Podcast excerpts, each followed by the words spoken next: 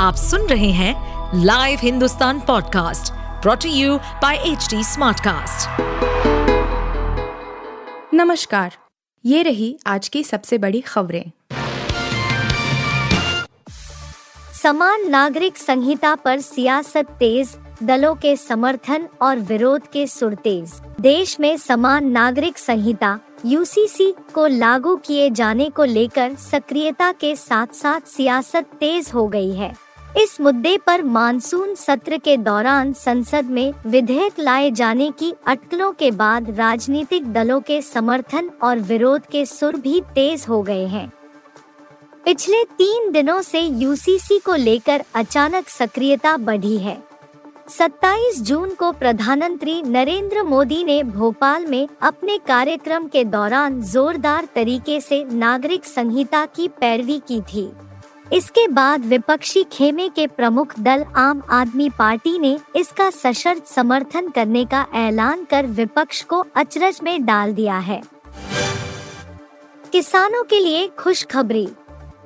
जुलाई में खूब होगी बारिश अल्नीनो के भी आसार। जून में जहाँ मानसूनी बारिश सामान्य से 10 फ़ीसदी कम हुई है, वहीं मौसम विभाग ने जुलाई में अच्छी बारिश की संभावना व्यक्त की है।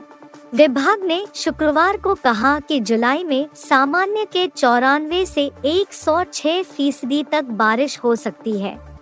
जुलाई में सामान्य बारिश का मानक 280.4 मिमी का है।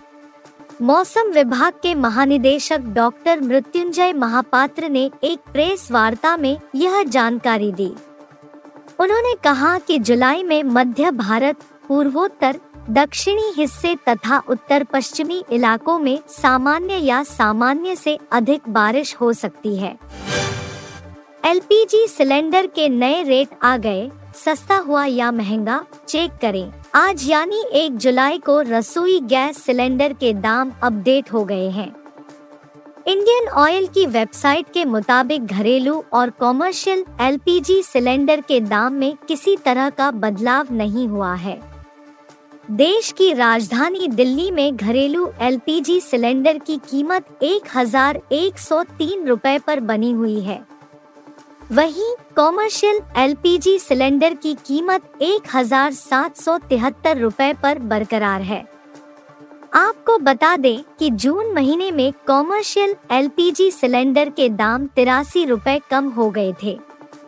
मई महीने में भी एक सौ बहत्तर रूपए सस्ता हुआ था।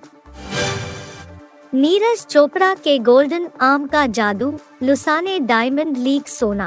भारत के गोल्डन बॉय नीरज चोपड़ा ने एक महीना चोटिल रहने के बाद मैदान पर जोरदार वापसी की है। Lausanne Diamond League golden arm golden arm हुए। उन्होंने सत्तासी दशमलव छह छह मीटर दूर भाला फेंक, एक बार फिर गोल्ड पर कब्जा किया है। नीरज चोपड़ा ने यह कारनामा अपने पाँचवें प्रयास में किया। यह उनका इस साल का दूसरा और कुल आठवां इंटरनेशनल गोल्ड मेडल है। इससे पहले उन्होंने दोहा डायमंड लीग बाजी मारी थी। मेट्रो की रेड और ब्लू लाइन होंगी कनेक्ट। इस नए रूट पर हो रहा मंथन। नोएडा सेक्टर बासठ से वैशाली तक मेट्रो का नया रूट तय हो सकता है। इस बार इस रूट का अलाइनमेंट तैयार करने से पूर्व वहाँ सरकारी ज़मीन की उपलब्धता देखी जा सकती है, ताकि मेट्रो संचालन का अतिरिक्त भार न पड़े। दरअसल जीडीए मेट्रो की रेड और ब्लू लाइन को जोड़ने का प्रयास कर रहा है। पिछले दिनों जीडीए ने डीएमआरसी को नोएडा से वैशाली तक मेट्रो के नए रूट की अलाइनमेंट पर काम करने को कहा था। फिर डीएमआरसी ने, प्राधिकरण ने इसके नए रूट का अलाइनमेंट दिया। आप सुन रहे थे हिंदुस्तान का डेली न्यूज़ रैप जो एच टी स्मार्ट कास्ट की एक बीटा संस्करण का हिस्सा है। आप हमें फेसबुक ट्विटर और इंस्टाग्राम पे एट एच टी या podcasts@hindustantimes.com पर ईमेल के द्वारा सुझाव दे सकते हैं। इस पॉडकास्ट पर अपडेटेड रहने के लिए हमें फॉलो करें एट एच डी हम सारे मेजर सोशल मीडिया प्लेटफॉर्म पर मौजूद हैं। और और ऐसे पॉडकास्ट सुनने के लिए लॉग ऑन टू www.htsmartcast.com